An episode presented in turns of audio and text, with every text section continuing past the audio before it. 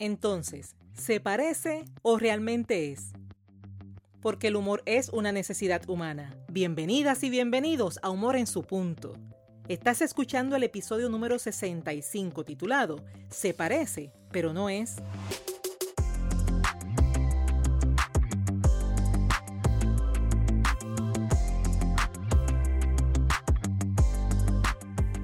Te recuerdo que Humor en su punto es un espacio diseñado para mantener viva y activa la idea de que todos los seres humanos poseemos la capacidad para desarrollar el buen humor.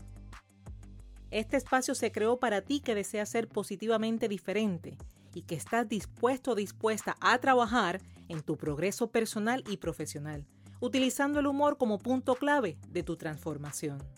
Es por eso que te felicito y te agradezco que formes parte de esta tribu y que nos escuches desde Estados Unidos, España, Portugal, Colombia, Chile, Perú, República Dominicana, México, Argentina, Venezuela y en la casa, Puerto Rico. Te habla Esther Quintero, doctora en psicología clínica, programadora neurolingüística, conferencista transformacional centrada en el humor terapéutico y autora de tres libros, siendo el más reciente Captura el Enfoque. Existen situaciones que comienzan con un porqué y de las que si no estás alerta, desconoces el cómo terminan. En este episodio te presento tres situaciones que pueden tornarse difíciles y que de continuarlas pueden desembocar en otras dinámicas que te distancian de tu buen humor. Situaciones en las que se parece, pero no es. Parece algo funcional, pero realmente no lo es. Y existen tres situaciones que son el trabajo intencionado, la frase yo sé hasta dónde llegar y las promesas sin cumplir. Con ello en mente, a ti que estás interesado o interesada en desaprender, aprender y emprender, es ahora cuando con mente alerta y receptiva hablamos de que se parece, pero no es. Para establecer el punto que quiero mostrarte hoy, comparto contigo un fragmento del libro Captura el Enfoque. Dicen que si una rana cae por accidente en agua, dicen que si una rana cae por accidente en agua hirviendo, la rana no morirá. Tiene la habilidad de reconocer que la temperatura del agua no es conveniente, por lo tanto se saldrá de la situación de un solo salto y salvará su vida. Por el contrario, si el agua está a temperatura de ambiente, la rana descansará en el agua. Si por alguna situación el agua comienza a calentarse, la rana no reconocerá que la temperatura comenzó a cambiar y nunca saltará para salvarse.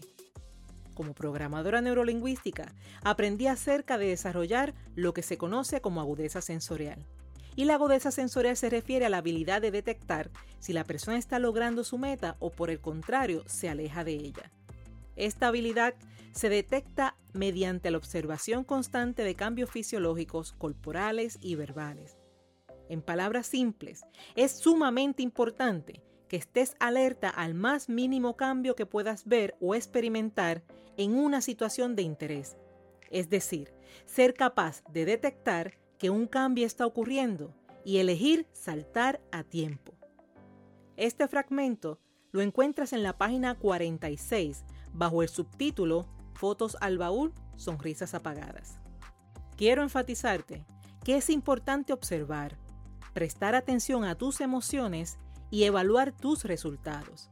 Y cuando te digo que existen situaciones que comienzan con un porqué, me refiero a que comienzan con una justificación, con una idea, con un propósito, en fin, comienzan con una razón. Cuando te digo que si no estás alerta, vas a desconocer el cómo terminan, me refiero a que si no tienes agudeza sensorial, si no te detienes a observar y evaluar los resultados, puede que llegue el momento en que pierdas el norte y vayas en contra del propósito que inicialmente estableciste. ¿Por qué sucede? Porque al comenzar con una razón, con una justificación, la mente descansa en que sabes lo que estás haciendo. Y cuando se trata de buscar soluciones, la mente salta y te dice, hey, eso ya lo hablamos, ¿sabes por qué lo estás haciendo? Esto sin darte espacio a una justa evaluación. Es así como debes desarrollar la agudeza sensorial, desarrollar la habilidad de detectar si estás logrando tu propósito o por el contrario, lo que haces aún con razón, realmente te está alejando de él. Complemento el concepto agudeza sensorial con la estructura de la formación de logros deseados. Y esta estructura comienza con la definición de tu misión desde el ser, desde el hacer y desde el tener. En palabras simples, comienza definiendo lo que quieres ser. Cuando lo tienes definido, identificas lo que es necesario hacer para lograrlo. Cuando haces todo aquello que es necesario y sincronizado con la persona que quieres ser, inevitablemente comienzas a tener. Y tener no es otra cosa que tus resultados. Para que esta dinámica ser, hacer y tener continúe funcionando, y escucha bien, dije que continúa funcionando, requiere que observes los resultados. ¿Qué vas a observar? Observarás que aquello que tienes te permita continuar siendo quien dijiste que quieres ser. En otras palabras, es asegurarte que todo lo que tienes no vaya en contra de la persona, sino que vaya a favor. Y en otras palabras, no se parece, sino que es. Y esta es la clave. Así que la repito, observa que aquello que tienes te permita continuar siendo quien dijiste que quieres ser si no observas los resultados y comienzas a solo tener, llegará el momento en que solo harás para tener. ¿Y sabes qué? Te vas a olvidar del ser. Eso opaca tu propósito, opaca tu sentido y opaca tu buen humor. Por lo tanto, se parece, pero no es. Y sé que puede sonar una especie de trabalengua entre ser, hacer y tener, pero pasemos ahora a aplicar esta idea en tres situaciones muy frecuentes. Comencemos por el trabajo intencionado. Y por trabajo me refiero a toda actividad o tarea que se realiza con un propósito. Pueden existir infinidad de propósitos para realizar un trabajo. Y uno de los más comunes es llevar el ingreso al hogar, cuando ese ingreso supone bienestar. ¿Qué situaciones pueden observarse? Me refiero a cuando se utiliza el trabajo de una forma no saludable como un modo de llevar mayores ingresos y lograr así bienestar. Si ese es tu propósito, considera que hay estilos y agendas de trabajo que disminuyen la interacción con personas importantes, así como disminuyen el tiempo propio de descanso y las actividades relacionadas con autocuidado. En situaciones como esta, se activa la razón utilizando ideas como el da calidad en lugar de cantidad. Es por su bien, no siempre será así. No tengo opción, hay que hacerlo. Y toda esa cantidad de ideas que te provee la mente como una explicación. ¿Por qué? Porque para la mente es más fácil seguir en automático que comenzar a buscar una nueva dirección. ¿Lo sabías? ¿Dónde puede afectarse tu buen humor? En que se parece pero no es. Parece una dirección en búsqueda de bienestar, pero se convierte en una actividad que te aleja de tu propósito. En que aumentes consciente o inconscientemente la cantidad de trabajo sin dejar tiempo para tu autocuidado, para la interacción con otros y para las actividades importantes y necesarias para el crecimiento personal. Se parece, pero no es, pues buscas bienestar y en cambio comienza el cansancio, comienza la frustración, el malestar, las enfermedades y entre otras tantas, el mal humor. Si trabajas por bienestar, ya sea propio o para tu familia, la pregunta es, ¿realmente estás logrando el bienestar? Siendo así, te recomiendo que protejas el tiempo personal, debido a que el trabajo siempre te pedirá tiempo extra, de forma directa o indirecta, y escúchame bien, incluso te pide tiempo hasta en el pensamiento. La segunda situación es toda aquella a la que le apliques la frase yo sé hasta dónde llegar. Puede aplicar al trabajo del que acabamos de hablar, así como a relaciones dañinas, al consumo de sustancias sean ilícitas o no, al mal uso del tiempo, a los patrones de alimentación y sueños no saludables, en fin, todo aquello que aún sabiendo que no te ayuda, lo continúas haciendo con el respaldo, el apoyo de una mente que te dice, yo sé hasta dónde llegar. ¿Qué situaciones pueden observarse? Primero que todo, tener precaución ante la ilusión de control en situaciones de riesgo. El autocontrol requiere de conciencia plena, de automonitoreo y voluntad.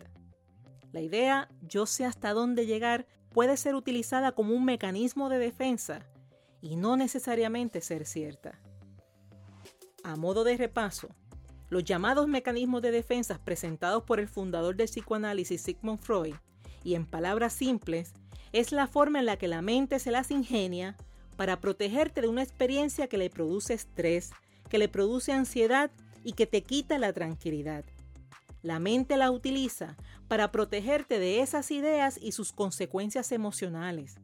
Específicamente, el mecanismo llamado racionalización implica encontrar justificaciones para lo ocurrido con el fin de calmar la emoción que produce la realidad que se enfrenta. Racionalizar consiste en tratar las emociones de manera analítica, mas no así de manera objetiva. ¿Cómo puede afectarse tu buen humor? En que se parece pero no es. Parece una idea con sentido, pero es una racionalización en que la racionalización te lleva a coquetear con los límites hasta perderlos, en que llega el momento en que pierdas el control y comiences a recibir el impacto resultado de tus acciones. Puede que te hayas saltado tantas horas de sueño o que hayas consumido alimentos de forma inadecuada, que pongas en riesgo tu salud y tu salud te reclame. Puede que hayas iniciado el uso de alguna bebida o sustancia y de repente te sientas esclavo de su uso y tu cuerpo igualmente te reclame bienestar. Puede que hayas dado un giro a una relación, sea un amigo, una pareja, compañero de trabajo, pero una relación de la que ahora no consigues cómo finalizar, mientras sostenerla ya te agota. Y si eres de las personas que aplica la frase yo sé hasta dónde llegar, la pregunta que te tengo es, ¿qué tiene que pasar para que detengas a tiempo esa conducta que tú sabes no te hace bien? Siendo así, te recomiendo que reconozcas el riesgo de la conducta, que reconozcas el papel de una mente que busca protegerte, pero que de continuar realmente te aleja de tu bienestar. Aprende a distinguir entre protección y solución. Se parece pero no es. Parece solución pero es una falsa protección.